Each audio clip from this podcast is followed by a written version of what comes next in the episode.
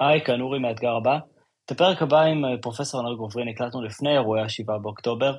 אנחנו מקווים שעכשיו, כמעט שלושה וחצי חודשים אחרי, אה, הפרק הזה יוכל להועיל אה, למי שמאזין. האזנה נעימה. טוב, אז אחד מהערכים הערכים הבולטים במקום העבודה הקודם שלנו היה אנחנו משפחה, שזה ערך שהחברה הדגישה אותה בהרבה מאוד סיטואציות, זה היה כתוב על המסדרונות במשרדים. בכל שיחת רבעון דיברנו על המשימה שלנו, וגם התמונות שלנו נכנסו, על הקירות עדיין. התמונות של הקירות, נכון. בעצם החברה עשתה הרבה מאוד כדי להדגיש מסר שנקרא אנחנו משפחה. אמ, וכאשר פוטרנו, אחד הדברים המעניינים היו שהמשפט הזה פתאום פגש את המציאות. פתאום, נכון. מעבר להתפכחות של, אה, אוקיי, פוטרתי, החליטו שלא רוצים אותי, אני הייתי מספיק טוב, לא מספיק טוב, למה בחרו בי, כל ה... בתוך כל הרחש-בחש הזה, אה, הצטרף עוד אה, נדבך שהוא, אנחנו משפחה, אז איך פיטרתם אותי? זאת אומרת, מה, משפחה לא מפטרים. אה, ואז גם היה, זאת אומרת, כמובן שבאיזשהו מקום אתה קצת ציני לדבר הזה, נכון. אבל יש משהו שאומר, אוקיי, רגע, מה, מה הולך כאן? אבל זה השפיע, זה השפיע. הפרתם איזשהו חוזה, אתם אמרתם אנחנו משפחה, אז מה קרה פה? אמ, וזה הוסיף הרבה מאוד לאיזשהו משבר זהות שגם ככה קרה עם הפיטורים.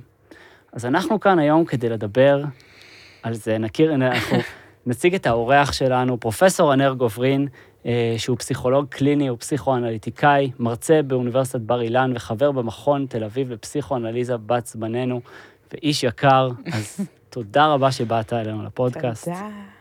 תודה שהזמנתם אותי. אז אנחנו היום מדברים על איך בעצם אנחנו עוברים את השלבים של לפני הפיטורים, מה לפיטורים ואחרי הפיטורים, אה, בפן הפסיכולוגי, מה עובר על הנפש שלנו.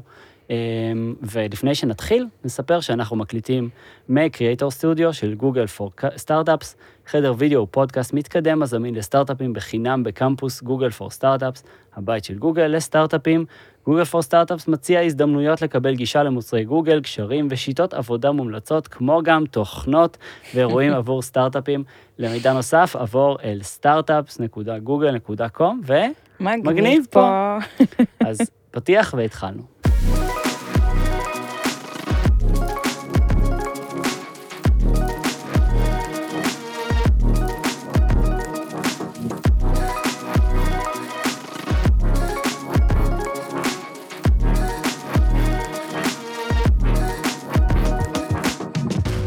אוקיי, חזרנו. אז ענר, בוא, בוא ספר לנו קצת על עצמך. טוב, אז קודם כל אני רוצה לספר לכם אה, מאיזה גישה אני מגיע. אני אה, פסיכולוג קליני אה, ופסיכותרפיסט, ואני רואה מטופלים בקליניקה שלי, וחלקם באמת עברו פיטורין ועברו תקופות של אבטלה, בעיקר בתקופת הקורונה, אבל לא רק. ויש לי ניסיון לא מעט עם זה. ובנוסף לזה, אני מייצג גישה טיפולית מסוימת, אני עובד לפי כל מיני גישות, אבל אחת הגישות המרכזיות שאני עובד לפיה זה הגישה הפסיכודינמית. Mm-hmm. זו גישה שבעצם אה, אומרת שהרבה מאוד מההכרעות שלנו בחיים ומהרגשות שלנו ומהדברים שאנחנו עוברים, קשורים לגורמים לא מודעים, לרגשות לא מודעים ולצרכים לא מודעים שלנו, mm-hmm. שבאים לידי ביטוי בהרבה מאוד אופנים, ושלדברים יש משמעות הרבה פעמים עמוקה יותר ממה שהיא נראית לעין, ואני חושב ש... אבטלה ופיטורים, זה בדיוק הדברים שמטלטלים ומערערים בני אדם, mm-hmm. בגלל הדברים העמוקים שהם נוגעים בהם. Mm-hmm. אז בואו נתחיל מהראש, מהמקום הזה של משפחה שאתה דיברת. כן. מה פתאום הם אומרים לנו, אה, מקום עבודה זה כמו משפחה? מה הקשר? אז יש קשר, ויש אפילו קשר מאוד הדוק, והם לא סתם אומרים את זה, כי בעצם מקום עבודה זה הקבוצה שאני שייך אליה. והקבוצה mm. הראשונה שאנחנו שייכים אליה היא המשפחה שלנו. קודם כל, אנחנו נולדים לתוך משפחה. Mm-hmm. והמשפחה הזאת נותנת לנו שם, נותנת לנו שם משפחה, ואנחנו שייכים אליה.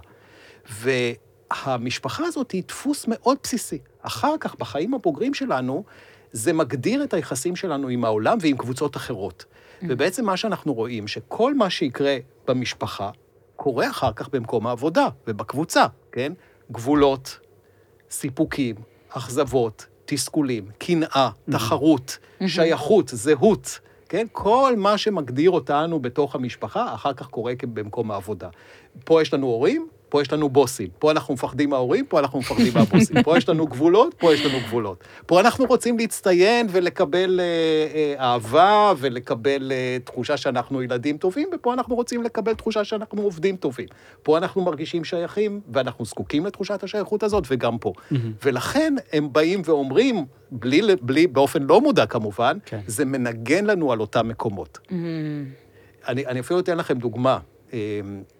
מהצד השני דווקא של מה, אתם מכירים את המעבידים האלה שהם אה, מאוד אינגייג' בעבודה, ואז בא אליהם עובד ואומר להם, אני עוזב, אני הולך למקום אחר. שהם נעלבים. והם נעלבים, והם מרגישים תחושת בגידה ונטישה, והם אפילו לא מדברים איזושהי תקופה עם העובד, במקום כן. להגיד, לתת להם את ברכת הדרך, ו...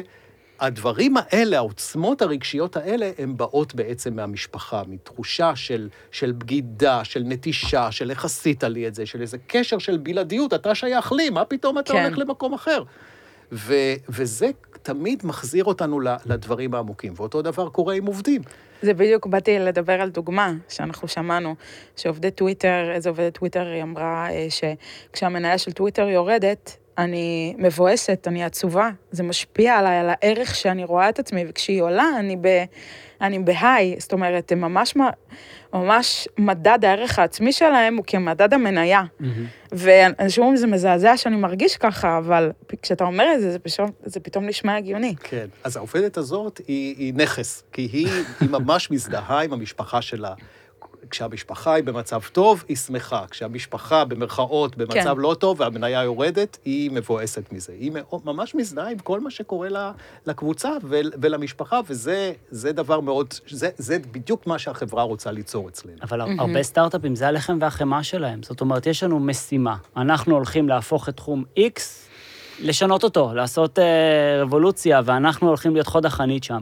ובמיוחד וה... לסטארט-אפים שבהתחלה לא יכולים לשלם בסכומים מאוד מאוד גדולים, אז ה trade-off של הדבר הזה זה לתת אופציות, להגיד, הנה אה, משהו חומרי, לכשנשיג את המשימה שלנו כמשפחה, כיחידה אחת, כולנו חותרים לאותה מטרה, אה, תתוגמל בהתאם גם, ו- וזה יישא פרי. אה, ובעצם הדבר הזה גם יוצר הזדהות מאוד מאוד גדולה, זה המטרה, כי הרי מסיבה כלכלית, כן? אם היה אפשר לשלם לך, זה היה תגמול, אי אפשר לשלם לך אה, בשלבים האלה, ואז אה, באמת סוגי האנשים שבאים לכזאת חברה, סוגי האנשים שבאים לכזאת עבודה, זה אנשים שמראש יכולים לפתח הזדהות מאוד גדולה עם מקום העבודה. ואז כשחוויית הדחייה מגיעה, אה, זה מרגיש מאוד מאוד קשה. כן, נכון. בסטארט-אפ יש לנו עוד תוספת אחת, זה לא כמו מפעל גדול אה, לייצור של אה, בקבוקים או לייצור של סוכר. יש לנו את הרעיון אנחנו כולנו עושים משהו גדול ביחד, mm-hmm. וכולנו שותפים לזה, ואנחנו נשנה את התחום, ואנחנו גם נעשה הון ממה שאנחנו עושים. אז כדאי לך להצטרף אלינו, ויש פה מנוע מאוד מאוד חזק, שהוא מעבר אה, לכסף וגם מעבר למשפחה. כולנו ביחד עושים משהו גדול. ואז מה מסתבר? בדיוק מה שאתה דיברת עליו בהתחלה, שכשמפטרים עובד, כל הרעיון של משפחה מתנפץ בפרצוף. מה מסתבר? שזה בכלל לא משפחה. שיש פה אינטרסים שונים, צרכים שונים. הרי כשילד, אה, ילדים לא מפטרים אותם ולא מסלקים אותם מהבית, כן? ברוב המקרים, ברוב המשפחות הסבירות.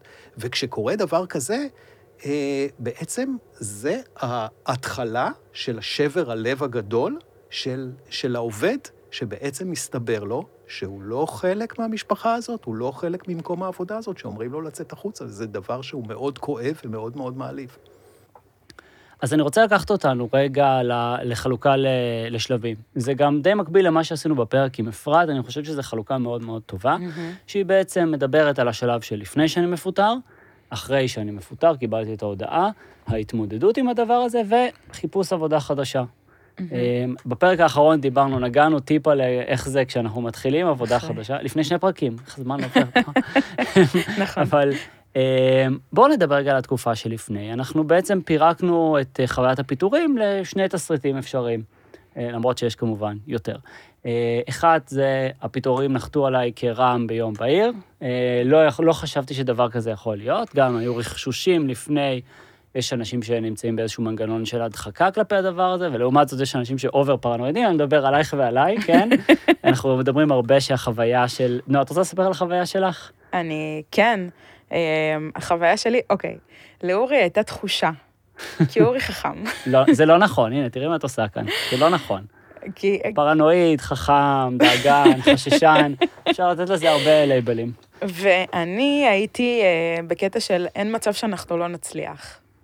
הכוונה שאני הייתי כמו סוס, אני רואה את המרוץ ואני, ואני רצה, ואני אומרת לו, עזוב, אורי, נו, באמת, אין מצב, אנחנו, אנחנו מצליחים, זה יעבוד, זה יקרה, זה, זה יהיה שם. ו, ואז אה, כשפיטרו פיטרו אותו, בעצם הודיעו לו לפניי, ואז הוא אומר, כן, נתן לי את חושב, ואמרתי, יואו, אורי, אני בשוק, כאילו, זה ממש נחת עליי. ואז, אה, והוא חשב שלא יפטרו אותי, אני בעצם אה, לא קיבלתי גם זימון, זאת אומרת, כולם ידעו, חוץ ממני, אבל עלו איתי לזום באיזה שבע בערב, כשאני עם חום. בכלל, חוויה קסומה. חוויה קסומה, כן. ואז, אה, כן, ואז הודיעו לי, וכולם היו בהלם, כולל אותי, זה היה מאוד סוריאליסטי גם. כאילו, אני הרגשתי כאילו חוויה חוץ גופית כזאת. אה, אז כן, אז כאילו, הוא ממש, הוא ממש ראה את זה מגיע, ואני, בשבילי זאת הייתה הפתעה אז מוחלטת. זו הפתעה מוחלטת. אז זה סצנריו אחד. והסצנריו השני, שהחברה אה, אומרת, הולכים להיות פיטורים, ולפעמים התקופה הזאת יכולה להיות מאוד מאוד ארוכה. אני נותן כאן את פייסבוק כדוגמה שהייתה מאוד פומבית ולקחה הרבה מאוד זמן. אה, בגל השני של הפיטורים שלהם, אם אני לא טועה, הם אה, אמרו שהם יפטרו עשרת אלפים עובדים אה, במשך שישה חודשים בשלוש פעימות, ואז בכל פעימה היה את האלמנט הזה של... האם אני- אני בבית הזה או לא? אני כן או לא. עכשיו, אני רוצה לזרוק איזה משהו שלא רלוונטי כל כך לארץ, אבל אה, הוא חוויית פיטורים בוא נגיד בארצות הברית. בארצות הברית הצורה שחברות פיטרו, הד- הדרך שעובדים גילו שהם מפוטרים, אה, זה על ידי זה שחלק, בחלק מהחברות כמובן, אה, על ידי זה שפשוט המחשבים שלהם ננעלו והם לא יכלו לעשות שום דבר, והם לא ידעו באמת האם הם מפוטרים או לא, עד שהגיע איזשהו... אבל, אבל הדבר הראשון זה בוא ניקח אבטחת מידע, מכל מיני סיבות, כן? זאת אומרת, זה התרבות באופן, אני לא, אני לא מנסה לא לשפוט את זה, אבל אני חושב שהחוויה עצמה היא חוויה קשה, קרה, מנוכרת, זאת אומרת, במיוחד שוב, אנחנו מדברים על אנשים שמאוד engaged במה שהם עושים, פתאום ביום אחד, כאילו, פשוט לקחתי לך את המחשב מהידיים, לקחתי לך את הטלפון מהידיים, נעלתי אותך מכל העולם שהיה לך לפני, ודרך זה גם תבין את חוויית הדחייה. בארץ צריך לתת, אה, צריך להיות שימוע, צריך להיות כן. תהליך קצת אחר. למרות שאצלנו גם אה, הם ניסו להיות אה, נחמדים איתנו, ובעצם אמרו, יש לכם עוד חודש, יש לכם עוד חודש, אבל מהרגע הזה אתם לא חייבים לעבוד. זאת אומרת, מיום רביעי בשבע בערב, אני עם 200 כדורים באוויר על 200 אחוז, ואז פתאום כלום, שקט. אה, בעצם אמרו, אנחנו נתמודד עם כל העברת מידע, אנחנו נתמודד עם כל הקושי של את לא, את לא צריכה יותר לעשות שום דבר. וזה גם היה לי קשה נורא. אז אני חושב שאם אנחנו מדברים על התהליך שהיה לפני, אפשר להתמקד יותר בכאלה שהיה להם אה, הכנה מוקדמת, והם עכשיו חצי שנה צריכים להיות בתהליך של זה אני, זה לא אני, זה כן או לא. אמ, מה עובר על הנפש של בן אדם שנמצא בסיטואציה הזאת במשך כל כך הרבה זמן? זאת אומרת, איך זה, איך זה בא לידי ביטוי? מה ההשלכות של זה לדעתך יכולות להיות? תשמע, האמת שאתה יכול לספר על זה יותר טוב ממני, כי אתה עברת את זה. אבל זה נכון. מה שאותי מעניין זה, זה עזר לך שידעת את זה מראש? שחשדת? מעולה. אני גם דיברתי על זה באחת מהתוכניות שלנו. הדבר שהרגשתי הקלה ברגע שפוטרתי, היה הרעיון של אספתי את הרמזים נכון וקראתי את המציאות נכון. כי לפני אני לא כן- הוזה. אני כאילו. לא הוזה, בדיוק. אני לא פרנואיד. אמ, אגב, אולי הפרנויה שלי הובילה לזה שפוטרתי, גם על זה אפשר לדבר. אבל אמ, ה- הדבר העיקרי שהרגשתי זה הקלה, כי אמרתי, אוקיי, לפחות קראתי את תמונת המציאות נכון, כי בלילה לפני שפוטרתי, עוד ב-11 בלילה, הייתי בישיבה עם ארצות הברית והצגתי תוכנית חדשה להתמודד עם כל מיני אה, אלמנטים. אמ, וזה היה כזה, אוקיי, אנחנו משחקים פה משחק, זה אמיתי, אתם יודעים שאתם מפטרים אותי מחר, אז למה אתם נותנים לי להראות את התוכנית הזאת? אז אולי אני לא קולט את המציאות נכון, אולי אני כן קולט את המציאות נכון. ההרגשה הראשונה הייתה הקלה של, אוקיי, לפחות חוקי המשחק ברורים פה. אחרי זה התחיל כל המתח. אז האם להגיד לך שזה היה אה, טוב או לא? זה היה טוב ברגע הפיטורים, זה היה רע מאוד הרבה מאוד זמן לפני. כי משהו מאוד בסיסי בהוויה שלך אה, היה בתחושה של מה קורה פה, כאילו, מה המציאות. כן. אה, אני חושב שכל הסיטואציות האלה מאוד קשות לנפש ומאוד מאוד מורכבות, ואי אפשר, אה, אי אפשר להגיד שיש משהו יותר, יותר קל. הכל מאוד מאוד קשה. מה שמתארים בארצות הברית, לפעמים רואים את זה בסרטים אמריקאים, שמאבטח, האדם בא לעבודה, ומאבטח מלווה אותו לקחת, ויש לו ארגז כזה שמכינים לו, והוא פשוט לוקח את הבילונגינגס שלו, ו... וזהו, ובזה הוא פורש מהעבודה, בלי שום הודעה מוקדמת. זה נראה לי באמת דבר... כמעט אכזרי. גם בישראל זה קורה לפעמים. כן, אבל הייתי, בישראל יש שימוע, לא? הייתי עד לזה למישהו שבחברה מסוימת, ש... זה הסיטואציה, אפילו לא נתנו לו לקחת את הדברים. אמרו, מישהו יפנה לך את השולחן, לא רוצים שיהיה לך יותר אינטראקציה עם העובדים, כדי שלא תעבור בדרך וחלילה תפגע במורל של העובדים. רד למטה, מאבטח מלווה אותך, ומישהו יביא את הדברים שלך. בוא לא נדבר על דברים, זה יעזור. כן. למורל. כן. אנשים היו נעלמים, זאת הייתה חוויה. חוויה שאנשים היו פשוט... מישהו היה הולך לאיזשהו, לאיזשהו מקום, איפה איקס? אף אחד כן, לא יודע, ודרך זה כן. אתה צריך להסיק שהוא פוטר. כן, זה, זה נשמע קשה ביותר, אבל גם שאר הדברים הם לגמרי לא קלים. קודם כל, אפרופו מה שאתה אומר, אנשים פשוט היו נעלמים, צריך גם לזכור את ההשפעה שיש לזה על אלה שנשארים בחברה. Mm-hmm. פתאום גם להם נופל האסימון. שזה יכול לקרות גם להם. זאת אומרת, זה מערער לא רק את העובד שפוטר, זה מעורער גם את העובדים שנשארים בתוך החברה, הם פתאום מבינים משהו שהם לא ידעו קודם, או שהם לא תיארו לעצמם קודם, שזאת לא משפחה. נכון. שאפשר לסלק גם אותם, ושיכול להיות שיום אחד זה יגיע גם אליהם. עכשיו, התקופה הזאת של האי-ודאות והחשדנות והפרנויה היא תקופה קשה מאוד. זה, אני מתאר לעצמי שעובדים מרגישים שהקרקע נשמטת מתחת לרגליים שלהם, mm-hmm. שהם מאוד מאוד מתערערים מזה. אף אחד לא אוהב להרגיש במצב של אולי הוא יישאר פה, אולי הוא לא יישאר פה, אולי הוא יהיה, אולי הוא לא יהיה. אה, זה לא דבר טוב. אני חושב, אה, אם, אם אני הייתי מנהל חברה שהייתי צריך לפטר, הייתי מנסה להתנהג כמה שיותר בשקיפות עם העובדים, לפחות דבר אחד שיהיה להם, שידעו שהמנהל שלהם הוא אמין והוא מוסר להם אינפורמציה נכונה. אם אתה לא יודע, תגיד שאתה לא יודע, mm-hmm. כן? אם אתה יודע שכן, אז תגיד שאתה יודע שכן. אם אתה יודע מי, אז תגיד מי. אבל הדבר הזה של לעשות מסך עשן ולא לדעת, זה, לפי דעתי זה דבר לא טוב לא רק לעובדים, אלא גם לחברה עצמה. אני חושב שאנחנו נותנים יותר מדי קרדיט לפעמים לסיטואציות, כי לפעמים זה באמת לא ידוע עד הרגע האחרון. אמ, שמענו, היה את הפודקאסט של גיקונומי, שתיאר איך, זה, איך הדברים קרו בטוויטר, אה, ובאמת זה, זה נראה כמו האקראי של האקראי, ללא, שוב, זו הפרשנות שלי למה ששמעתי, כן? אה, ללא שום יד מכוונת, ללא שום תהליך מסודר, גם בחברות ענק, אף אחד לא יודע מה קורה. נכון. ויכול להיות שבאמת רשימת העובדים המפוטרים קורית ברגע האחרון. גם לא רוצים אה, לעורר, כן, כולם רכלנים, כן? לא רוצים לעורר את השיח הזה שלפעמים התמונה שמצטיירת מחצי, חצי מידע יוצרת אה, כאילו תחושה הרבה יותר גרועה ממה שבאמת קורה בפועל. גם יש את העניין שחברות צריכות אה, לייצג דבר מסוים כלפי חוץ. אז הם לא רוצים שהחברה תצטייר ככושלת, אה, כזאת שלפעמים ממסכים חלק מהפיטורים על ידי זה שאומרים, זה חלק, רק חלק קטן פוטר וחלק אחר אה, סיימו חוזה בצורה מסוימת, כל מיני פלפלת משפטית, כדי להראות כן. שהחברה לא באמת פיטרה מלא מלא מלא. אחד הדברים היותר... אה, אני כאן קצת אסוציאטיבי, אבל אחד הדברים היותר, אה, לפי דעתי יותר קשים, זה אה, דווקא איך שהשוק הגיב לחברות שפיטרו, בתור עובד. השוק הגיב לזה מאוד בחיוב. ראינו מניות עולות אה, אחרי שחברות קיצצו הרבה מאוד עובדים. בתור עובד, זה אחד הדברים היותר קשים לתפוס, שדווקא אם מישהו יבצע לך חתך, ייפטר ממך, החברה תצא טוב מזה, ואולי זה אינטרס טוב לחברה כדי להעלות את מחיר המניה שלה, אה, פשוט להיפטר ממך. פשוט ביזנס קר. ברור, בדיוק. אבל מבחינת המשאלה של העובד זה שהחברה תתמוטט אחרי שהוא יעזוב. חד משמעית. כלומר, שישרפו. הוא, הוא רוצה להרגיש שאי אפשר בלעדיו ושזו הייתה טעות נוראית. נוראית. כך שכשהמניה עולה זה עוד, עוד ניפוץ של אשליה נוספת של העובד. אתה צודק, לחלוטין. זאת אומרת, זה לא רק שהיית מיותר, אה, גם הרבה יותר טוב לנו בלעדיך. כן. מניה עולה. כן. אז, אז בעצם, אם יש לי את התקופה הזאת של, של אי-ודאות לאורך זמן, יש משהו שאתה חושב שאפשר לעשות כדי לפתח חוסן נפשי? המעסיק צריך להיות שקוף, זה באמת, אה, עד כמה שאפשר, אבל לא תמיד זו, זו תמונת המצב. אה, איך אפשר לפתח חוסן בתקופה כזאת? אה, אני חושב שהדבר המרכזי כשדבר כזה קורה, זה שהעובד מרגיש חוסר שליטה במה שקורה לו. ובעצם גורלו נתון בידיים של מישהו אחר. וגם הוא נקבע בחדרי חדרים, ואין לו שום מושג מה יקבעו לגביו.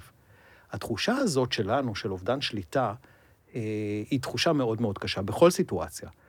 ויש אה, באנגלית מילה שאין לה כל כך תרגום בעברית, agency, כן? הדבר הזה שאתה סוכן של עצמך, שאתה, זה כמו, תדמיינו את החיים כמו מכונית, Mm-hmm. ואתה בעצם הנהג של המכונית. אתה רוצה, אתה פונה ימינה, אתה רוצה, אתה פונה שמאלה, אתה מכוון אותה לאן שאתה רוצה. ברגע שיש תקופה כזאת של אי-ודאות, בעצם לוקחים את זה ממך. בעצם אתה יותר לא הנהג של המכונית. מישהו אחר עכשיו יקבע אם זה יצא ימינה, היא שמאלה, יתמוטט, ייפול לתוך תהום. ו, והתחושה הזאת היא מאוד מאוד קשה. לכן הדבר שאני חושב, וזה מעניין, שאפשר גם אה, לשאול אותך, מה אתה חשבת, מה עשית בתקופת האי-ודאות הזאת? אני מתאר לעצמי, הניחוש שלי לגביך, זה שהתחלת לחשוב על איזושהי תוכנית. תוכנית אחרת, תוכנית פעולה, שתהיה לך. מספר תוכניות, למעשה. אפילו מספר תוכניות. כן, כן. אמ, אני... חלק מהדברים שמאפיינים אה, חלק מחברות הסטארט-אפ זה שעובדים אה, מקבלים הערכה על סמך חצי שנתית או שנתית, והיא נגמרת בציון, משהו שתמיד, אה, זה, זה, אני הייתי ציני אליו, כי זה מאוד עצבן אותי שהעבודה קשה שלי מרודדת בסוף למספר. אמ, ותהיתי עם עצמי של האם זה שקיבלתי אה, ציון טוב בהערכה חצי שנתית לפני כן, תהיה החוסן, קלף החוסן שלי. אז האסטרטגיה שלי התפצלה לשני חלקים. אחד, אמרתי, אני אה, מחפש או דואג שיהיה לי, אה, ש, שאני לא, שלא יתפסו אותי לא מוכן. שיהיה לי משהו ביד, שאני אדע איך אה, כבר להתראיין בצורה טובה, או שאני אתחיל לחפש בצורה פרואקטיבית. היה, היה הרבה חשיבה בכיוון הזה, והכיוון השני היה מנוגד לחלוטין. אני אהיה העובד הכי טוב שאני יכול להיות במקום העבודה כדי שיצטרכו אותי ולא יפטרו אותי. אני, אני אעשה, אני אמצא תוכניות שיעזרו מאוד מאוד, אני אחשוב מחוץ לקופסה, אני אעשה הכל כדי להיות הכי טוב שלי. כמה אנרגיה הוצאת, תחשוב על זה. אבל גם בשני כיוונים מנוגדים משק... לחלוטין. בדיוק, גם השקעת יותר בעבודה, וגם השקעת בלחפש עבוד... עבודה. כי כאילו זה היה... אני רואה את זה כמו, כמו להעסיק את עצמך כדי לא, כדי לא רגע לשקוע בהבנה הזאת שזה, שזה מה שקורה. אבל יש עוד קצת. נתיב של אנרגיה שהשקעתי בו הרבה מאוד מאמץ, וזה קריאת הרמזים, אוקיי? נכון. הייתי עכשיו בישיבה וביקשו ממני להסביר על תחום מסוים לפרטי פרטים. האם זה העברת ידע סמויה, ואני לא יודע, בדיעבד, אגב, זה כן היה. וואו. אוקיי? לא דיברתי עם המנהלת שלי על משהו, שאלתי שאלה מסוימת, שמעתי איזשהו היסוס בטון שלה, האם קרה, זאת אומרת, הכמות האנרגיה שהלכה על קריאת mm. הסימנים אה, הייתה מתישה, מאוד. תודה רבה לזוהר, אשתי, שסבלה אותי במהלך כל התקופה הזאת, באמת. כאילו, כי השתמשתי בה מאוד גם לרפלקציה. אה, אני בא ואני שואל אותה, תגידי, איך זה נראה לך? נראה שיפטרו אותי? עכשיו, אין לה, אין לה באמת את הכלים האובייקטיביים. היא ב... גם רואה את זה מבחוץ, היא לא חווה את זה כמוך. אבל באיזשהו שלב היא אמרה לי, אתה יודע מה? יכול להיות שאתה צודק. ואני כזה, לא, אל תגידי את זה. אבל, אבל, אבל הערכתי את זה כל כך, כי היא שיקפה לי משהו במציאות, אה, ועזרה לי, עזרה לעגן אותי, בתקופה ש, שהייתה טירוף. כן? זו דוגמה מצוינת, כי בעצם כל מה שעשית היה להחזיר את תחושת השליטה שלך. Mm-hmm. אחד, אני אתאמץ מאוד להצליח, כדי שאני אהיה עובד שלא ניתן לוותר עליו, שהם יראו כמה אני טוב וכמה אני מצטיין, ואז אולי לא יפטרו אותי, ואז אתה נכנס למוד של פעולה. Mm-hmm. דבר שני, אני אחשוב על תוכניות אחרות. אני, אני אלמד את עצמי איך להתראיין, אני אלמד את עצמי, אני אתכונן כבר לעבודה הבאה. זאת אומרת, אתה בעצם מחזיר לעצמך את השליטה, תוך כדי קריאת רמזים, שזה בעצם לדעת בדיוק בדיוק מה קורה. ולהבין מה קורה ב, ב, מאחורי הדל, הדלתות שלא מספרים לך mm-hmm. על זה, וזה דרך מצוינת להחזיר את תחושת השליטה. זאת אומרת, אם אני חוזר לשאלה שלך, בעצם מה שהעובד צריך לדעת זה בדיוק לעשות את שתי הזרועות האלה. זרוע אחת בתוך העבודה, לראות אם הוא יכול בכל זאת להישאר בתוך העבודה, במידה וזה, ו, והוא מעוניין בזה, mm-hmm. אבל הזרוע השנייה זה כבר בעצם לקבל את זה, שאולי יש סיכוי שחייו עומדים להשתנות, שהוא יפוטר ושהוא צריך להתכונן לאירוע הזה. וזה בעצם עוזר לו להחזיר את, של... את התחושה של agency ואת התחושה של השליטה, ובאמת זה מה שצריך לעשות, לעומת עובדים שמאבדים את התחושה של האג'נסי, זה בא להם בשוק ובהפתעה כל כך גדולה, והם לא התכוננו לזה, והם אה, חשים ייאוש וחוסר אונים קיצוני Mhm. מאוד. אז נועה, אני רוצה רגע להפנות למה, אם זה נוח לך שנדבר על. זה, משהו שאת גם אומרת, על, על עכשיו שאת בעבודה חדשה, אחד הדברים שאמרת בפודקאסטים, בפרקים הקודמים שלנו, מאוד אה, נכון, אמרת, אני לא אוותר על עצמי יותר במקום עבודה. זאת אומרת, נכון. אני תמיד אדאג, הרגשת ש, שלא היה לך את זה באיזשהו מקום? הרגשת שלא היית על המשמר, לא היה לך את עצמך, כי נתת את כולך לא. למקום העבודה? לגמרי נתתי את כולי, ממש. אמ, זה ממש היה גם לא בריא, אלא, כאילו לא בריא בלי קשר, כן? כאילו לקום בבוקר, לעבוד כל היום, להיות קצת עם הילד, ואז לחזור לעבוד. אה, ביום עם, עם הארץ, בלילה עם ארצות הברית, עד אה, 12-1 וחוזר חלילה. זה... אני מרגישה שאם אני אוותר על מה שבניתי בחצי שנה הזאת שהייתי מובטלת, שזה אה, נגיד הפודקאסט איתך, זה שלמדתי על חוסן נפשי ועל כל הדברים האלה, על הדברים של לדאוג לעצמי, אז אני עוד פעם, אני עוד פעם אחזור למצב שאני, במרכאות, אה, אין לי את החוסן הזה שהיה לי בהתחלה. זאת אומרת, אני עכשיו עסוקה בלהגיד, אוקיי, קודם כל, אם אני מסתכלת בדיעבד, שוב, אני אגיד שהייתי ב... הייתי נורא כזאת חדורת מטרה, אין, אנחנו מצליחים, זה לא היה... אין מצב, אנחנו, אנחנו מצליחים, ואין, לא היה אפילו מחשבה על עצמי. ו, וזה, בכללי זה לא בריא, אני חושבת שגם לא הייתי עסוקה בהתפתחות שלי, לא הייתי עובדת טובה מספיק, לא, זה, זה השפיע על המערכ- מערכות יחסים שלי, על המשפחה שלי, אני לא דוגמה טובה לילד שלי אם אני עושה דבר כזה, אם החיים שלי לא מאוזנים. אז יש לזה המון המון סיבות, אבל אה, גם כגודל ההשקעה ככה, כגודל השוק שהיה לי. וגם אני מרגישה שאם אני משקיעה בעצמי, בהתפתחות האישית שלי, אני גם אהיה חסינה יותר לפעם הבאה, כי תמיד יהיה משהו שיזרוק אותנו מהזרם בשלב בחיים, גם זה לא פיטורים. זאת אומרת, הזהות שלך הוא לא מקום העבודה שלך. כן, יש לך עוד זהות נכון. מעבר לזה. וקצת היינו צריכים למצוא את זה כן, אחרי הפיטורים. אבל ממה, ש... ממה שאני מבין, את ממש עברת תהליך של התפתחות וצמיחה. כן, ממש מאוד. ככה, כי בעצם היית מאוד, אה, אנחנו קוראים לזה בשפה שלנו, מאוד סימביוטית עם מקום העבודה. כלומר, מאוד מאוד הזדהית, כאילו אתם יחידה אחת, כאילו אין, נכון. אין נפרדות בינך לבין מקום העבודה. וזה מצב שהוא באמת לא כל כך טוב, כי זה, זה מצב, קודם כל זה לא נכון, כי כמו שאת רואה, האינטרסים שונים והצרכים שונים. אגב, זה גם לא נכון בין בני זוג, לא רק במקום העבודה, זה לא יחידה אחת. נכון. זה גם ביחד, אבל זה גם לחוד. ובעצם מה, שה... מה שאני שומע שהפיטורים עשו לך זה שבעצם הבנת שאת אדם נפרד עם צרכים אחרים, לפעמים זה יתאים, לפעמים זה לא יתאים, ושזה נורא נורא חשוב לפתח את עצמך בנפרד ממקום העבודה. נכון. ושמקום העבודה ואת זה לא אחד, זה לא משהו שהוא, שיש בו זהות. נכון. ותפסת איזשהו מרחק שלדעתי מאוד ייטיב איתך. אני מאוד מאוד, אה, אני מאוד מקווה. אגב, אני גם מרגישה עובדת טובה יותר. כי אני יותר מאושרת. אז אני יכולה לתת מעצמי יותר. אם אני קוראת יותר ומתעסקת יותר וסקרנית יותר, אני הרגשתי בדיעבד, אני מבינה כמה הסקרנות שלי, חדוות היצירה שלי נפגעה. מה, מהשחיקה הזאת, מה, מההתחברות הזאת, המוגזמת הזאת, ו, ואז אם אני יותר יצירתית, אני יותר סקרנית, אני מביאה יותר בזמן שאני נמצאת. כן, זה, זה מאוד מסתדר לי. איזה יופי, זה ממש מרגש אותי, באמת, אני... באמת, באמיתי. כי איפה שהיינו ואיפה שאת עכשיו. נכון. אז לפני שכולנו נהיה כאן בדמעות, אה, בואו ניכנס לנושא נורא שמח, רגע הפיטורים עצמם. אה, אז בעצם, ברגע שפוטרתי, אה, אני אספר סיפור, מי שמאזין לנו מכיר אותו מאוד מאוד טוב. אחרי שפוטרנו, ישבנו אני ונועה, ואמרתי לה, "אה, אוקיי, יש את שלבי האבל לעבור עכשיו. טוב, אה, איזה באסה, אני נורא כועס, אולי ייקחו אותי חזרה לעבודה? "Hmm, טוב, יאללה, סיימתי. אה, אני זוכר גם ש, שבאתי, גם, גם אמרתי לזוהר, כן, זהו, נרא- נראה לי שאני אחרי, והיא הסתכלה, אמרה, אתה, אתה לא אחרי. אתה כל כך כל כך לפני. ממש. אני חושב שמה שהתאפיין אצלי זה שלב של שוק, שבמהלכו לא קרה כלום, קרה עבודה על אוטומט, לא היה שום דבר אחרי.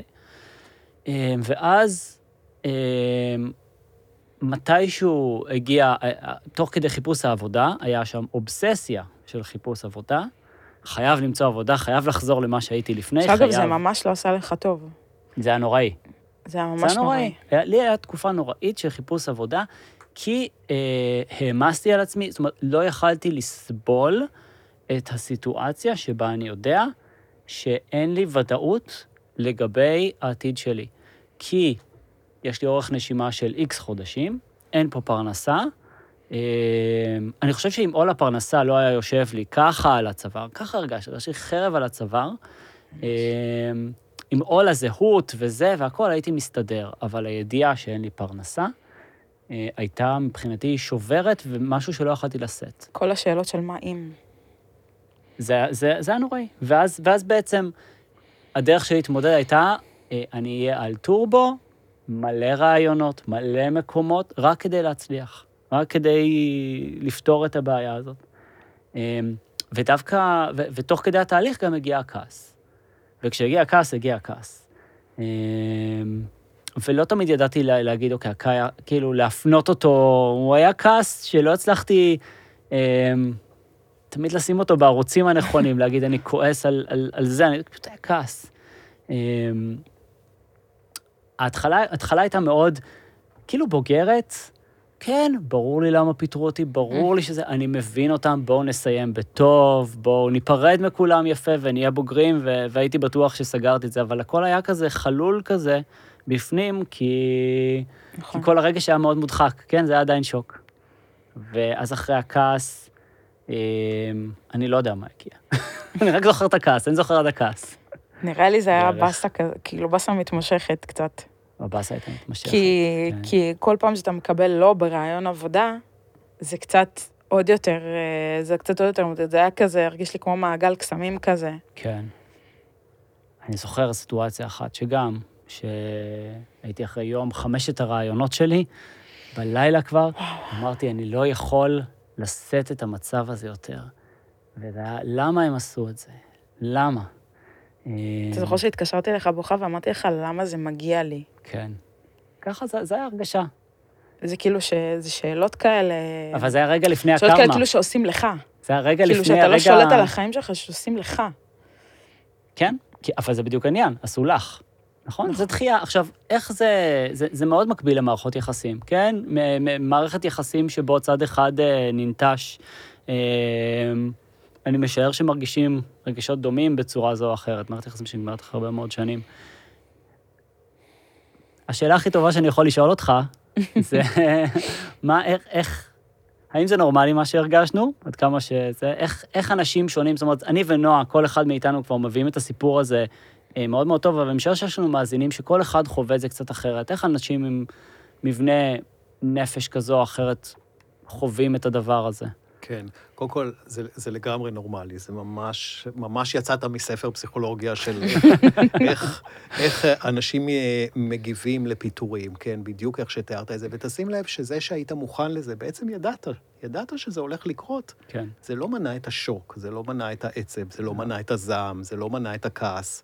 זה לא באמת מכין אותנו ל... זאת אומרת, המשפט הזה שהפסימיסט, עדיף להיות פסימיסט, כי הוא תמיד מוכן ואז הוא לא מופתע, הוא לא נכון, כי גם הפסימיסט, כשהוא יודע את כל הדברים הרעים שיקרו, זה לא באמת מכין אותו, זה לא חוסך את הכאב, את הסבל, את הזעם ואת הכעס. אמ, עכשיו, זה, זה בדיוק מראה את מה שהתחלתי לדבר עליו בהתחלה, שהכוחות הלא מודעים פה הם מאוד מאוד חזקים. כי אנחנו מבינים באופן רציונלי שחברה שמפסידה כסף, שלא לא יכולה להמשיך להתקיים כלכלית, חייבת לפט, לפטר עובדים. אבל הלא מודע שלנו לא מוכן לקבל את זה. הוא לא מוכן לקבל שיקולים רציונליים.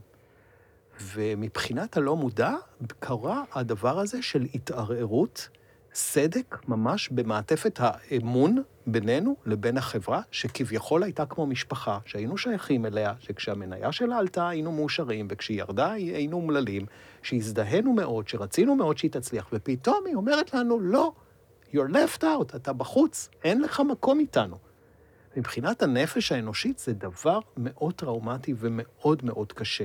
ו- ולא רק בגלל האובדן הפרנסה, שהוא באמת מאוד מאוד מרכזי, אלא בגלל ה- אה, השוק לנפש שהוציאו אותנו חוצה, שאמרו לנו, אתה לא חלק מאיתנו, אתה לא שייך. שזה הרבה מאוד השלכות והרבה מאוד אה, אה, רגשות שמעורבים פה. מהמם. כן, אחד זה מוציאים אותנו החוצה, אבל עוד משהו זה שבעצם אומרים, אנחנו לא זקוקים לך יותר. אין לך מה להציע לנו יותר. הסחורה שיש לך, אנחנו לא זקוקים לה. והאדם הופך בעצם למובטל, כלומר, לאדם שהוא לא יצרני, ובחברה הקפיטליסטית המודרנית אנחנו נבחנים על היצרנות שלנו, כן? אנחנו, זה גם הזהות שלנו, כששואלים אותנו מה אנחנו עושים, נכון. כן? אנחנו לא אומרים, אני אבא לשני בנים. אנחנו אומרים, אני פסיכולוג קליני, כן? אה, אני פקידה בחברת ביטוח, אני עובד בהייטק. הזהות שלנו, מי אנחנו, זה המקצוע שלנו, ופתאום, בבת אחת, זה נלקח מאיתנו. ולכן, בכל מיני אספקטים, זה דבר שהוא, אה, שהוא מאוד מאוד מאוד קשה, ו, והדבר הכי הכי חשוב, שאני רוצה ל- לייעץ לאנשים שזה קורה להם, זה לתת לזה לגיטימציה. זה בסדר שזה קשה. זה בסדר שזה מבלבל. זה בסדר להרגיש ייאוש וחוסר אונים. אה, תנו לעצמכם להרגיש את זה. תנו לעצמכם איזושהי תקופה שיהיה לכם קשה. זה חלק מהעניין. ויש אנשים שנלחמים בזה, כמו שסיפרת, שאמרת, אני כבר אחרי זה, וזה כן. בעצם לא היה ככה. זה לוקח זמן, צריך סבלנות, צריך להכיל את זה, ואלה דברים שמאוד מאוד עוזרים אם מקבלים את זה שזה קשה. כאילו, אני כבר אחרי זה, זה מנגנון מאוד אה, שכלתני לבוא ולהגיד, אני לא רוצה להרגיש את הכאב הזה. בדיוק. הוא כן. קשה לי מדי, אני נכון. לא יכול להרגיש אותו. נכון, אנשים, אנשים עושים המון דברים כדי לא להרגיש את האמת הנפשית שהיא כואבת ושהיא כרוכה בסבל, ומכחישים את זה, ויש כאלה שאומרים, אה, מי צריך אותם בכלל? אני בכלל לא, הייתי, לא רציתי להיות. שם. אבל בעצם אלה ישלמו מחיר הכי גבוה. כי, כי, הם, כי יש לזה מחיר. כלומר, הנפש צריכה להוציא הרבה מאוד משאבים כדי להדחיק או להכחיש. אירוע כזה. ולכן זה נכון להבין שכן, החיים הם כאלה, הם, אה, יש בהם גם תקופות כאלה, ואיכשהו צריך לקבל את זה ולהסתגל לזה. זה מאוד מתחבר למה שדיברנו עם אפרת. דיברנו עם אפ- אפרת אה, לקט, דיברנו בפרק, כמה פרקים הקלטנו כבר? 14? 14. בפרק 14. דיברנו שם על אה, איך מתכונן, איך להכין את הילדים לאירוע כזה, ובין היתר מה שהיא אמרה, היא אמרה, שאצלי מאוד הדהד, אה, זה חלק מהחיים. אתם חווים את הדבר הזה, וגם הילדים שלכם יחוו באיזשהו שלב. זאת אומרת, הדבר הזה הוא חלק, נכון ש... אוקיי, למה, אני מסתבך מסביב לעצמי, למה הנרטיב הזה קשה לי? כי אני באתי מבית אה, שבו אה, אבא שלי עבד כל חייו כמעט באותו מקום. הרעיון הזה, התחושת הערבות שגדלנו עליו, של אתה תיתן את עצמך ואנחנו ניתן לך פרנסה עד סוף חייך, מי כן. שמכיר את המודל הזה, לא מתיישבת טוב עם התחושות האלה, עם, עם מה שקורה עם, כאן. עם העידן המודרני, שבו, שבו אנשים מחליפים עבודה כל זה שנתיים. בדיוק, כמו. שאבא שלי לא יעלה על דעתו להחליף עבודה כל שנתיים, זה, זה נשמע משהו נכון. שאי אפשר לדמיין אותו אפילו. אמ, גם הצורה שבה באים ומפטרים לך, אתה לא נחוץ. אנחנו, אנחנו מפירים את החוזה הזה. אמ, נראה לי זה גם מתחבר. לנו באותו זמן, כאילו גם זה, פלוס זה שקצת אה, אתה, היית, לשנינו הייתה את התפיסה הזאת שאפרת אמרה לנו לא, ש, שכאילו אנחנו צריכים, שאמרנו לה, איך אנחנו מרגישים את כל הרגשות האלה, ואנחנו אמורים כאילו להיות הורה, כאילו, להיות הפרסונה, העמידה, כאילו, החזקה. ואז היא אומרת, למה את צריכה להיות? למה שלא תשתפי? למה שלא תגידי? ו... למה שתתני לעצמך מקום. למה שלא תתני לזה מקום? וזה פתאום, אתה יודע, זה גם שובר מוסכמות של כאילו דברים שאנחנו עברנו בבית, כמו שההורים שלנו אמרו לנו אחרי הפרק הזה. שאמרו, וואו, הלוואי והיינו יודעים את זה. כאילו, ב, ב, כשגידלנו אתכם. אז uh, זה מתיישב על הכל, זה של... איפשהו ב, ב, ב, ב, בילדות שלנו, בחיים שלנו, אנחנו כחברה, אין לך מקום כזה, כמו שדיברנו על מסיבת התקרבנות, שאתה יושב, שוכב במיטה רגע, וזהו, ולא יוצא. וזה גם בסדר. וזה בסדר רגע לתת לזה. אה, ואני לא... ופשוט... זה משהו שאני ואתה סוג של גילינו, מתוך כל הפודקאסטים, לדבר עם אנשים ו, וכל הדבר הזה. וזה מאוד מעניין שזה זה לא חלק מהנרטיב שלנו. כן, תראו, אני חושב שההורים לא, לא צריכים להתפרק ולהישבר מול הילדים שלהם, אבל הם גם לא צריכים להסתיר מהם כן. ו- ולמנוע מהם את המידע הזה. זאת אומרת, המסר לילדים צריך להיות מותאם לילדים, מותאם למקום שהם נמצאים. כן. כי אם אנחנו מסתירים מהילדים, אז אנחנו מציירים בפניהם תמונת עולם מעוותת, והילדים בעצם מתרגלים לזה שהעולם, אה, ההורים הם רק חזקים, ואף פעם לא קוראים להם דברים קשים, והם ככה גם יצפו מעצמם, ואנחנו לא רוצים לתת את החוויה הזאת לילד. אבל תראו, הדבר המרכזי הוא להכיר את זה בעצמך, לתת לזה recognition בתוך עצמך. והרבה אנשים מתקשים לעשות את זה. הרבה אנשים אפילו מתקשים למצוא מישהו לדבר איתו על הפיטורים. אה, הרבה מאוד אנשים מתביישים בזה שהם מובטלים. אה, הם צריכים ללכת לקבל אה, אה, קצבת אה, אבטלה. מביטוח לאומי, זה דבר לא נעים. אה, יש כאלה שמוותרים על זה מרוב בושה, באמת? אל תעשו את כן. זה. נכון? אבל התהליך עצמו גם, של לקבל דמי אבטלה, הוא התהליך הטכני. אתה צריך לשים אצבע. זה כמו, קור... אתה, אתה כאילו בא ואתה שם אצבע על קורא טביעת. אצבע, בדיוק. זה מרגיש ככה, הגעתי לתחנת המשטרה, אה, שים את ה... את ה... כן. זה שלך, ו... וזה סוריאליסטי, זה לא מרגיש קשור. כן, אנשים, אנשים מאוד, אה, מאוד וואו. מתביישים בזה, מאוד לא נעים להם להיות, להיות במקום הזה. אז קודם כל, זה איזשהו תהליך פנימי שהאדם צריך לקבל עם עצמו, שזה המצב, ושמותר לו לעבור תקופה לא פשוטה ולא קלה, כן? צריך לעשות כל מיני דברים בתקופה הזאת, לא צריך להיכנע רק לייאוש ולחוסר אונים, אבל שזה, שזה משהו שהוא לגיטימי ושהוא יכול לראות את עצמו כתקופה מסוימת. עכשיו הוא קשה לו והוא מחפש עבודה, כן? ככה, ככה זה החיים, החיים מזמנים לנו גם נקודות משבר כאלה. מהמם.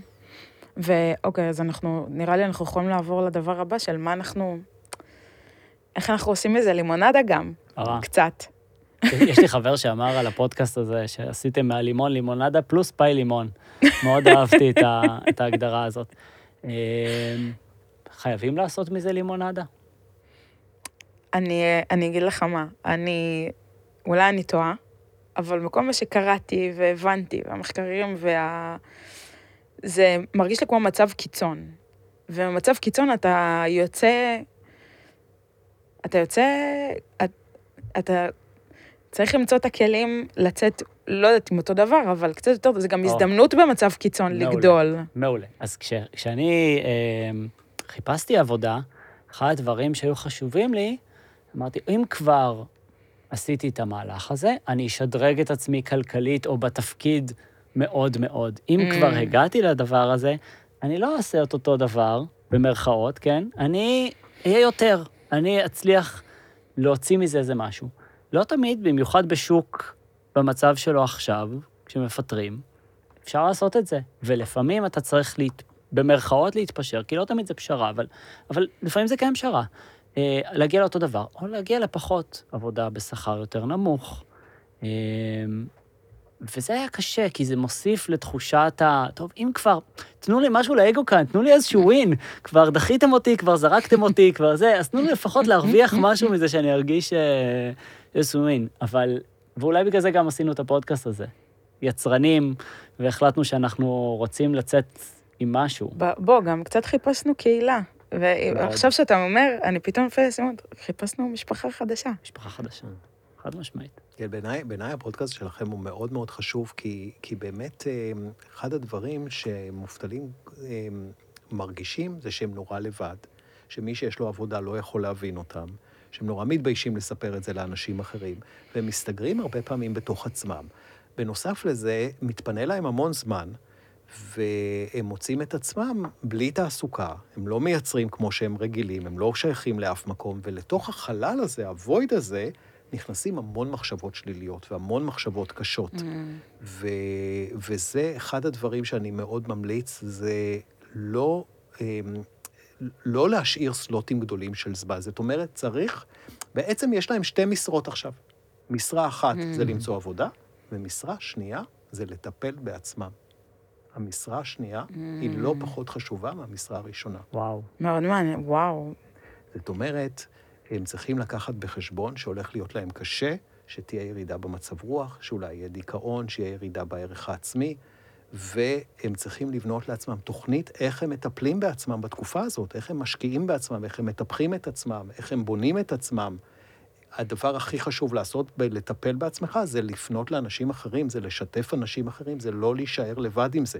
זאת אומרת, אם אתה נשאר לבד עם זה ומתחיל תהליך של הסתגרות מהחברה ושל התבודדות, זה מכפיל את העומס הנפשי, זה מכפיל את הקושי הרגשי. הדבר הכי נכון זה למצוא אנשים לדבר איתם, לשוחח איתם. יש גם, גם, גם בתוך המשפחה, גם, גם ללכת לייעוץ פסיכולוגי קצר מועד כדי לקבל איזושהי תמיכה, לקבל mm-hmm. כלים מקצועיים להתמודד mm-hmm. עם זה. יש קהילות בפייסבוק של מובטלים שכדאי להצטרף אליהם. יש קבוצות של נפגשות. יש שם, יש שם עולם שלם שכדאי להיעזר בו ולא להישאר לבד עם זה. זה, זה הדבר הכי הכי חשוב. אז אני חושב ש, שאנחנו אה, הקמנו את הקהילה ב... בחברה שאנחנו פוטרנו ממנה, התחלנו מקבוצת וואטסאפ, כן? שחלקה הייתה, מטרתה הייתה אה, אדמיניסטרטיבית, אה, שימו לב, טופס כזה וכזה, צריך להגיע לביטוח לאומי, אה, שימו לב שאתם עושים בלה בלה בלה בלה בשיתוף ידע, אבל מאוד מאוד מהר זה גם נהיה קר אה, לתמיכה אחד של, ה, של השנייה, אה, שבעצם, חבר'ה, אני מרגיש על הפנים היום. קמתי היום ולא הצלחתי לצאת מהמיטה. איזה באסה, ו... ועונים, כן, גם אני הרגשתי ככה שבוע שעבר, היום אני מרגיש הרבה יותר טוב. זה נותן לך תקווה, נכון. כי אתה חלק מתוך קהילה. אז uh, פרק 2, קהילה, מי שזה uh, נכון. מדבר אליו והוא נמצא בסיטואציה הזאת, אבל אל כאילו... תהיו לבד.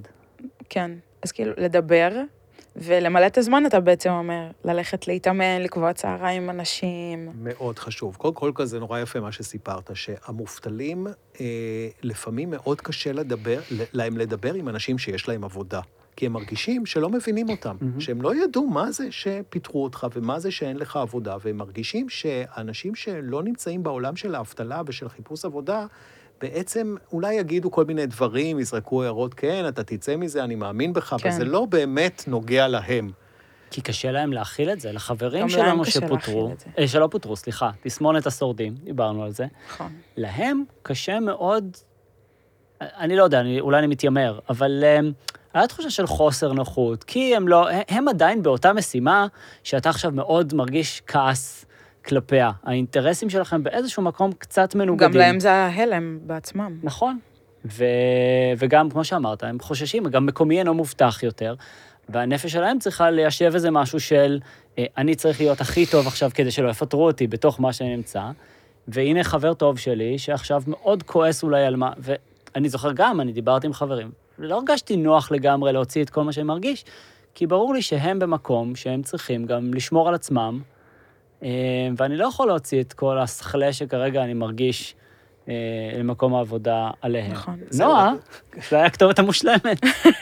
גם אתה היית הכתובת המושלמת. הכתובת המושלמת. תראו, זה נכון, זה נכון לגבי כל, כל דבר קשה שקורה, גם, גם אובדנים, גם שכול. אנשים יותר מתחברים לאנשים שעברו את אותה חוויה. ומרגישים שאנשים שלא עברו את אותה חוויה פשוט לא יבינו אותם. זה מעמיס עליהם. למה שהם ירצו לשמוע אדם מדוכא ומובטל כש, כשהם שמחים? וזה, אני לא יודע אם זה, כל מה שאמרת הוא נכון, או זו הייתה השלכה שלך על אותם אנשים, mm-hmm. כן? כי, כי הם מרגישים בעצם שהם לא שייכים, הם לא, הם לא שייכים לאותו, הם לא יבינו אותם, הם לא שייכים לאותו אה, אוכלוסייה, ולכן הדיבור בין מובטלים לבין עצמם הוא, הוא דיבור מאוד, מאוד מאוד חשוב, וגם מה שאתם עושים זה, זה דבר מאוד חשוב. אבל הייתי אומר לא רק זה, הייתי אומר גם, אחד הדברים שמאוד מומלץ לעשות זה לנהל יומן, למשל. לעשות יומן mm. ולרשום מה קורה לך, מה החוויות שלך, מה אתה עשית היום, מה אתה מתכוון לעשות מחר. זאת אומרת, לעבור משלי, מה, מהמקום הזה של חוסר אונים, והמון זמן פנוי, ולהסתכל בטלוויזיה, ולא יודע מה, להסתכל בסדרות, לעבור למשהו שאתה מנהל את הזמן שלך, יש לך איזו תוכנית. בעצם צריך תוכנית. צריך תוכנית לתקופת האבטלה. צריך להחזיר את האג'נסי, צריך להחזיר את השליטה. כן? ואני חושב שניהול יומן מאוד מאוד עוזר ב, אמ, ב, בלעשות את זה, לכתוב את הרגשות, לתעד אותם, אמ, וגם אה, לחשוב על אה, פינוקים שאתה עושה בתקופה הזאת. איזה כיף פינוקים. זה גם מאוד חשוב. אין כסף, איך אני... אני חייבת להגיד שלאחרונה, אני חייבת להגיד שתפסתי את עצמי שבוע שעבר, אומרת לעצמי, אני לא אוותר על העבודה שלי בחיים, אני נהנית ממנה מאוד, אבל לפעמים אני קצת מתגעגעת. לאבטלה? לאבטלה. כאילו קצת להיות טרופי וייף כזה. ללכת לפילאטיס, להסתובב בקניון, להכין לילד שלי כל מיני תרגילים כאלה שבחיים לא היה לי זמן להכין לו. כאילו, ש, שפשוט מילאתי את הזמן שלי בשטויות, ו, ובאמת, אה, לפעמים זה קצת, אה, אתה מתגעגע לפעמים לצ'יל שבדבר הזה. זאת אומרת, אה, אני חושב שזה יפה. מאוד שהרשית לעצמך. אני לא הרשיתי לעצמי. נכון. עד שלא מצאתי עבודה, לא נעים לי להגיד לך שאמרתי לך. חד משמעית אמרת לי. גם אני חושב שבאותו זמן אמרתי, את צודקת, אבל זה לא משנה. זה לא הייתי משנה. בפאניקה וחדור מטרה. מתי הרשיתי לעצמי? ביום שחתמתי על החוזה. ביום שחתמתי על החוזה, לקחתי את המחשב לים, חתמתי על החוזה בים, לא משנה שהיה פברואר, וירד גשם בערך בים, אני בים, זהו. אני מרשה לעצמי ליהנות כי יש לי חוזה עבודה ועכשיו הכל בסדר. אבל אני, אני גם חושב שזה נהדר מה שאת עשית, וזה זה מאוד מומלץ לעשות את זה, כי לסבול במילא את סובלת, נכון? אז לפחות שיהיה משהו טוב בתקופה הזאת שקשור להנאה, ש... תראו, יש, אה, אנחנו עושים הבדל בין doing ל-being. אנחנו, רובנו בחברה המערבית, אנשים נורא של doing. מה אנחנו עושים, מה התוצרים שלנו, איך אנחנו נמדדים, איך מעריכים אותנו. ויש משהו, ש... יש הוויה אחרת של being, שזה הוויה יותר לחוות את העולם, לא כדי לעשות משהו או להצטיין במשהו, אלא פשוט ליהנות מהיופי של העולם, מהעץ שנמצא ברחוב שלי, מציפור שאני פתאום רואה אותה, מהילדים. מל... ב- במיוחד זה, זה זמן טוב לחיזוק הקשר עם הילדים והמשפחה. נכון. להיות בזמן שהוא לא מביא דווקא לתוצרים או לתוצאות, אלא פשוט בעצם זה שאתה נמצא בעולם נמצא. וחווה אותו ונהנה ממנו, וזה זמן מצוין לגלות את החלקים האלה, שבדרך כלל הם מאוד מוזנחים, ואין לנו זמן לעשות אותם. נכון. אני חייבת להגיד אבל שהיו ימים שהייתי כל כך מבואסת, שהיה לי קשה מאוד להיות בבינג. שהייתי הייתי עם הילד שלי ולא הייתי איתו באותו זמן. אה, שאני חושבת שזה גם בסדר לבוא ולהגיד את זה, של אתם, אפשר לנסות, ו, ולפעמים זה יעבוד ולפעמים זה לא, כי בסדר, זאת באמת תקופה קשה, זה קצת רכבת הרים. הזכות להיות אנשים. נכון, לפעמים זה לא יצליח, ולפעמים זה כן יצליח. נכון. ולפעמים אני אבוא ואני אנסה לכתוב משהו, וזה ירגיש לי מטופש וזר ו... וכפוי, ויש ימים שבהם אני אסיים לכתוב ואני ארגיש הקלה, כי הצלחתי להוציא משהו ממני שלא הייתי מוציא בצורה אחרת. ללא ספק, ואני אני רוצה רק להגיד שכשזה לא מצליח, לתת לזה לא להצליח, כן? Mm. ופה באמת עוזרות אה, שיטות של מיינדפולנס או של מדיטציה, שהרעיון שלהם הוא, במקום להילחם בזה שזה לא מצליח ולהתבאס מזה ו- ולהרגיש שמשהו התקלקל ושמשהו לא טוב קרה, Mm. לארח את המחשבות השליליות. לתת להם להיות, כן? אה, להזמין אותם אפילו, להתבונן בהם, ולא להילחם בהם, כי זה באמת חלק טבעי, זה לא, זה לא יכול כל הזמן להצליח. יש דברים שמטרידים אותנו בתקופה הזאת, ואנחנו צריכים גם את זה לקבל. אני מסכימה לגמרי. אה, אוקיי, אז מה אנחנו עוד... אה, אז מה הדבר הבא שלנו? אנחנו דיברנו על מנגני, מנגנוני אה, התמודדות, נכון? מהמם. ותהליך חיפוש העבודה, בעצם חוויית התחילה שלו, התחייה שלו, אה, אז בעצם אנחנו מדברים על באמת לחוות את זה, לא לנסות להרים את עצמי בכוח, אלא קצת go with the flow כזה. כן. עוד דבר אחד שמאוד עוזר, שיישמע לכם אולי מאוד מאוד מוזר, אחד הדברים שמאוד עוזרים לאנשים שקשה להם ובמשבר ובתקופה של חיפוש עבודה, זה להתנדב לעזור לאנשים אחרים. מהמם. זה דבר שנותן המון משמעות. לכאורה הדבר הכי לא מתאים, כן? המובטל מרגיש שאין לו עבודה ויש לו קשיי פרנסה והוא כולו עסוק בעצמו. ההתנדבות קודם כל מוציאה אותך מתוך עצמך, מוציאה אותך מהעיסוק העצמי הזה, במה קרה לי, קרה לי אסון, ואיך הם עשו לי את זה, ומה יהיה, וההטרדות הכלכליות, וגם זה נותן המון המון משמעות לעזור לאנשים אחרים. פתאום אתה מרגיש שאתה נחוץ לאנשים אחרים, ש, שמחייכים אליך, ששמחים שאתה בא. זה יכול להיות בצער בעלי חיים, וזה יכול להיות עם ילדים, עם משפחות אה, ש, שקשה זה להם, זה יכול להיות מדהים. ללמד ילדים. התנדבות מאוד עוזרת לתת משמעות לחיים, ומאוד מרימה את האדם. זה מזכיר לי אה. משפט של בודה, שאמר שנולדנו לעזור לאחר. כאילו, Mm, שיש לנו יופי. את הרצון הפנימי הזה תמיד לעזור לאחר, שזה, אגב, גם ביולוגית, זה משחרר הרבה דופמין. ללא אז- ספק, נכון, נכון. אמ, רצית, אני חושבת, לדבר על אמ, בעצם ה... לנצל את הזמן הזה להתבוננות של אמ, אולי אפילו לעשות איזושהי הסבת מקצוע, או באמת להתחבר לעצמך מחדש. תוכל לספר לנו על זה? בהחלט. תראו, קודם כל, אה, המחקרים הפסיכולוגיים לגבי אבטלה אה, ופיטורים הם מאוד מדכאים. אה, ומאוד קשים, ומאוד סיסטמטיים אגב. הם אה, מראים שבאמת אנשים סובלים מאוד ונפגעים גם פיזית וגם נפשית. זה גם פוגע במערכת החיסונית, זה מביא לדיכאון, זה מביא לירידה במצבי הרוח, בערך העצמי. זה אפילו מוריד את ה baseline של האושר, ש, שאחר כך גם כשאתה מוצא עבודה, אתה לא חוזר לאותו baseline שהיה לך. זאת אומרת, ההשפעה היא ארוכת טווח, אבל אני לא רוצה לדכא אתכם. כן, כן, לא, האמת שדיברנו על זה בפרק של אה, מה קורה אחרי העבודה, כן. ושאמרתי שמצאתי את עצמי ביום הראשון לעבודה הולכת ובוכה. יורדת מהרכבת ובוכה. אומרת לאורי, אני לא מבינה למה אני בוכה. כן. זה... אז אני יכולה נורא להבין. תראי, בהתחשב בכמה שאתה אהבת את מקום העבודה שלך, וכמה היית קשורה לאנשים האלה, כן. זה נורא ברור למה בכית, איזה אובדן את חווית. זה כן. בעצם אובדן. זה באמת, באמת התאבלת על משהו שהנפש שלך איבדה. זה, זה באמת דבר נורא קשה. כן, אבל אתה יודע, חמישה חודשים אחרי, מצאתי עבודה חדשה, הציפייה הברורה היא שאתה תהיה נורא שמח ונרגש, זה מקום חדש, אתה גם רוצה להגיע אליו, זה לא שאתה עכשיו אומר, אה, התפשרתי על המקום החדש. אתה גם מתלהב מהאנשים ומהתפקיד ומהכל, ואתה לא מבין, יש פה איזשהו דיסוננס בראש mm-hmm. של אה, מה, מה אתה מרגיש, וזה באמת שני קצוות שונים של רגשות באותו זמן. כן. זה משאיר חותם, זה משאיר צלקת. גם אם מוצאים אחר כך מקום עבודה, ואפילו מקום עבודה טוב יותר, לא שוכחים את זה שההורים שהיינו כל כך מסורים להם, וכל כך רצינו שהם יצליחו, mm. וכל כך היינו מחויבים, אמרו לנו לצאת, ושאנחנו לא חלק מהמשפחה שלהם. הנפש לא, לא שוכחת את זה ולא מתגברת על זה בקלות. אז אמרתי דברים לא פשוטים על, ה, mm-hmm. על ההשפעות הפסיכולוגיות של זה, ואני גם, כן. תאמינו לי, חסכתי כמה. ו, אבל, אבל אני רוצה להגיד את זה בהסתייגות. א', המחקרים האלה נעשו באירופה ובארצות הברית, רובם, ולא בישראל. בישראל יש לה יתרון נורא גדול. המשפחה כאן mm-hmm. היא מאוד חזקה, הקהילה מאוד חזקה. ואנשים שמפוטרים, מובטלים, אה, יש להם מערכת של תמיכה מאוד חזקה מההורים, מהסבא והסבתא, מקרובים שלהם, שעוטפים אותם, מחבקים אותם, בדרך כלל, לא תמיד, אבל בדרך כלל, וזה מאוד עוזר, זה מאוד מאוד עוזר. זה אולי הדבר שהכי עוזר לאנשים מובטלים, זה מערכת התמיכה החברתית-משפחתית שיש להם. לכן אני חושב שבארץ אולי זה, זה, המחקרים היו מגלים תוצאות אחרות. אז זה, זה דבר ראשון. דבר שני, וזה עונה על השאלה שלך, תקופה של אבטלה, והיא גם הזדמנות. זה לא רק דבר רע. ממה אנחנו צומחים? אנחנו צומחים ממשברים. נכון.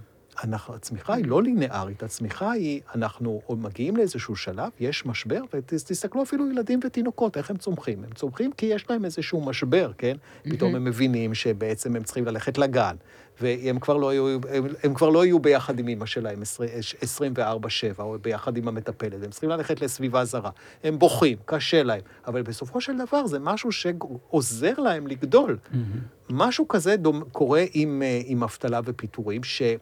א', כמו שקרה לך, ותיארת את זה מאוד יפה, כן? ההבנה שבעצם את, אה, את לא חלק ממקום העבודה, אין זהות מוחלטת בינך לבין מקום העבודה. את אדם mm-hmm. נפרד, עצמאי, עם המון תכונות שלא קשורות למקום העבודה, עם זהות אחרת, ושאת צריכה בעצם לטפח את זה. זאת אומרת, יש פה בעצם, מה שתיארת היה משהו של גדילה. Mm-hmm. אבל בנוסף לזה, הרבה אנשים לוקחים את זה כהזדמנות לחשוב בעצם מה האם הם עושים את מה שהם רוצים באמת לעשות בחיים? ולפעמים הם מגלים שהם צריכים לשנות כיוון. אני אתן לכם דוגמה על אה, מטופלת ש... שבתקופת הקורונה פוטרה, היא עבדה כפקידה באיזושהי mm-hmm. חברה. אה, לא כל כך אהבה את העבודה שלה, אבל העבודה שלה נתנה לה יציבות וביטחון, ומעולם לא חשבה לעזוב אותה, ו... והייתה צריכה, החברה מאוד הפסידה, ו... ופיטרה הרבה מאוד עובדים, וגם היא פוטרה.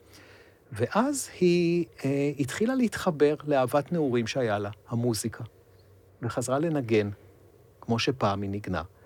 אה, היא בעצמה שקלה להיות מוזיקאית, אבל ההורים תמיד הורידו אותה מזה, כי אמרו לה שזה מקצוע לא מכניס, והיא אה, לא תצליח להתפרנס מזה, אז היא הלכה להיות פקידה בחברת ביטוח, והיא התחברה לזה מחדש, והתחילה לראות שבעצם זה מה שהיא אוהבת בחיים, יואו. ולא לעבוד מתשע עד חמש בחברת ביטוח. והתחילה לפתח את זה, התחילה לנגן באיזשהו הרכב, והיא פתחה חברת הפקות קטנה, שנותנת שירותי אה, מוזיקה לחברות של פרסומות ולחברות של סרטים, והיא מבסוטית מזה ומאושרת מזה. וואו. וואו, וואו, וואו. זה לא היה קורה לולא היא פוטרה, וזה לא הסיפור היחיד, אני מכיר הרבה מאוד סיפורים כאלה, שהפיטורים והאבטלה בעצם ייצרו להם הזדמנות, כי זה בעצם האדם עושה חשבון נפש עם עצמו. אני עושה את מה שאני אוהב, אני רוצה לשנות כיוון, אולי אני עובד בעבודה שהיא כלוב של זהב, זאת אומרת, עבודה שיש בה אולי, היא, היא מכניסה והיא נותנת לי ביטחון, אבל אני שונא ללכת אליה. מהמם. והדבר הזה שהקוביות פתאום מחולקות מחדש, ופתאום צריך לחשוב על הכל מחדש, הוא גם הזדמנות. לכן אני, אני חושב שכל מובטל יכול לראות בזה גם תקופה של הזדמנות. תקופה שהוא צריך בעצם לשאול את עצמו, אמ, האם הוא נמצא במקום שהוא רוצה, או שאולי זה הזמן לשנות כיוון ולעשות משהו אחר, אולי בחברה אחרת, אולי עם אנשים אחרים, אולי בשכר יותר גבוה. כל אחד מהשינויים האלה רק יועילו לו. זאת אומרת, צריך לנסות לשנות את זה מראייה של קרה לי אסון, מהמם. לראייה של ניתנה לי פה הזדמנות הזדמנות. לחשוב מחדש ולשפר את תנאי ההעסקה שלי, את אה, איכות העבודה שלי, את הדברים שאני באמת רוצה ואוהב לעשות. ואני חושב מהמם. שזה זה, זה צריך, דורש איזה שינוי, סוויץ' מסוים בראש, אבל זה אפשרי ואפשר לעשות כן, את זה. זה קצת... אמ, אני חושבת שזה לא יכול לקרות מיד. הכוונה שיש איזשהו שוק כזה, או כעס, או איזושהי פגיעה נורא גדולה בביטחון העצמי, שאתה צריך איזושהי רמה של ביטחון עצמי, שיקום קצת שלה, בשביל להגיד לעצמך, אוקיי, גם, גם לא יודעת, אפילו אני בשביל עצמי, בשביל השיח הפנימי שלי, להגיד מה עושה לי טוב, זה לקח לי קצת זמן, כי, כי היה כל כך הרבה רעש מסביבי ובראש שלי, שלא לא הצלחתי לעשות את השיח הזה ביני לבין עצמי, של מה עושה, מה, מה עושה לי טוב, מה הדבר הבא שאני רוצה לעשות. אז אה, מעניין איך, איך אתה ממליץ על, על לעשות את השיח הזה, של באמת להבין מה אני רוצה. כן, תראי, אין, אין קיצורי דרך. את נורא נורא צודקת שזה לא יבוא מיד. זה יבוא אחרי סבל, אחרי כאב, אחרי Mm. תחושות קשות, אחרי זעם. זה לא יכול לבוא מיד, אי אפשר לקצר את הדרך. אבל אני מאמין שאם נותנים מקום לרגשות הקשים והשליליים, ולא מגרשים אותם, או לא חושבים שאנחנו פגומים ושמשהו בנו לא בסדר, אלא מבינים את זה ומקבלים את זה, בסופו של דבר זה יביא לתהליך של צמיחה ולתפיסה שיש פה גם הזדמנות בשבילי לחשוב מחדש על החיים שלי ולאן אני רוצה לקחת אותם. להבין בדיוק כמו שאת הבנ- הבנת, שאני לא רק עובדת של החברה מהמם. הזאת, אני גם אימא, אני גם חברה, אני גם, יש לי תחביבים, יש גם דברים שאני אוהבת לעשות. אני בעצם צריכה לש... לעשות את החיים שלי קצת אחרת, לאזן אותם בצורה מהמם, אחרת. מהמם. אבל את צודקת שזה, זה, אי אפשר לעשות את זה מיד, זה, זה בא אחרי התהליך של הכאב, של הזעם, של הכעס, של התסכול, של הייאוש, של חוסר אונים, אין קיצורי דרך, חייבים אין קיצור, לעבור את ואתה זה. חייב לחוות את זה בשביל לתת מקום למוח שלך, באמת נכון. להגיע לנקודות האלה. נכון. לא, חושב מאוד שיש כאן. גם משהו שפותח הזדמנויות שבחיים לא היית... כמו, ש, כמו שאותה אחת לא הייתה בחיים חושבת לחזור ל- לאהבת נעוריה. אם הייתי אומר לך לפני חצי שנה, נועה, אה, את הולכת להיות פודקסטרית ואת הולכת להקליט באולפן אה, ולארח אנשים ולתמוך באנשים ולקבל פידבק, זה היה משהו שהיה נראה לך הגיוני? לא. לא, בשום לא. צורה שהיא. השינוי שנעשה פה, כאילו גילית אהבה חדשה בחיים לעוד הרבה מאוד דברים שאת עושה עכשיו, נכון. אבל היה כאן אה, צמיחה מתוך משבר, לא, לא, כאילו, לא במודע, לא חשבנו את זה, לא תכננו את זה, פשוט עשינו את זה זה. לרמה שאני חושבת על עצמי, האם אני צריכה, האם אנחנו צריכים באופן מודע להכניס את עצמנו למצבים של אה, יציאה מקומפורט זון לפעמים בחיים, בלי קשר. זאת אומרת, לא לחכות למשבר הזה שיבוא אליך בשביל שתבין שאתה רוצה לחזור למוזיקה, או להבין שאתה בכלוב זהב. אבל זה נראה לי שיחה לא חיים לפיטורים, זה. שיחה לחיים. זה נכון, זה נכון. מאוד, שהקומפורט זון הוא לפעמים אה, גורם לסטגנציה, גורם לנו לי, ל- להיצמד לנוחות ולביטחון, ולא מספיק לחפש את הדברים האחרים מתוך פחד לעזוב את, ה, לעזוב את הביטחון והנוחות שאנחנו כל כך רגילים להם. נכון, זה וואו. קשה.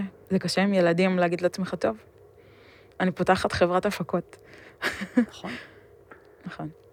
אני חושב שאנחנו עטפנו את הנושא הזה בצורה די שלמה.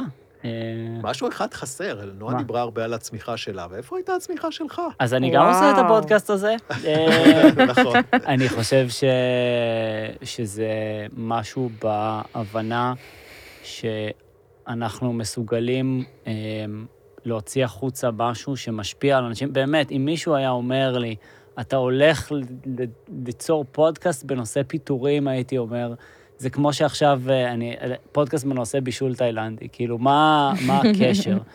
אה, ואני חושב ששנינו גילינו את היכולת שלנו, א', לבוא ולהרים משהו שלא היה קיים לפני, אה, לבוא ולפנות ולפגוש אנשים מרתקים בדרך, אה, ולפגוש אנשים, אנחנו מקבלים פידבקים אה, מאנשים שכותבים לנו. אגב, אם לא כתבתם לנו, האתגר הבא, gmail.com, אתם אנחנו גם לשתף. פה להקשיב לכם בלי קשר. נכון. אגב, אה, הפרק הזה.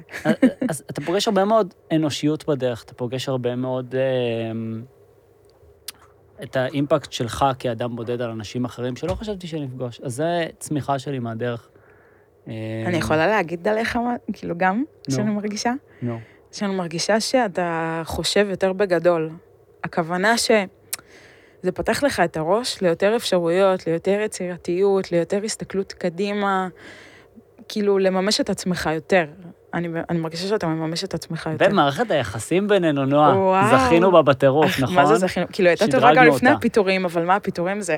לוי אחרת. פה, באמת, בהמות מאוד... אה, אני חייב להגיד לכם, תראו, הפודקאסט הזה הוא בדיוק דוגמה על מה שאנחנו מדברים פה. תראו מה קרה מתוך אה, דבר מאוד קשה שהיה כרוך באבל ובאובדן ובכעס ובתסכול ובתקופה מאוד מאוד קשה ששניכם עברתם.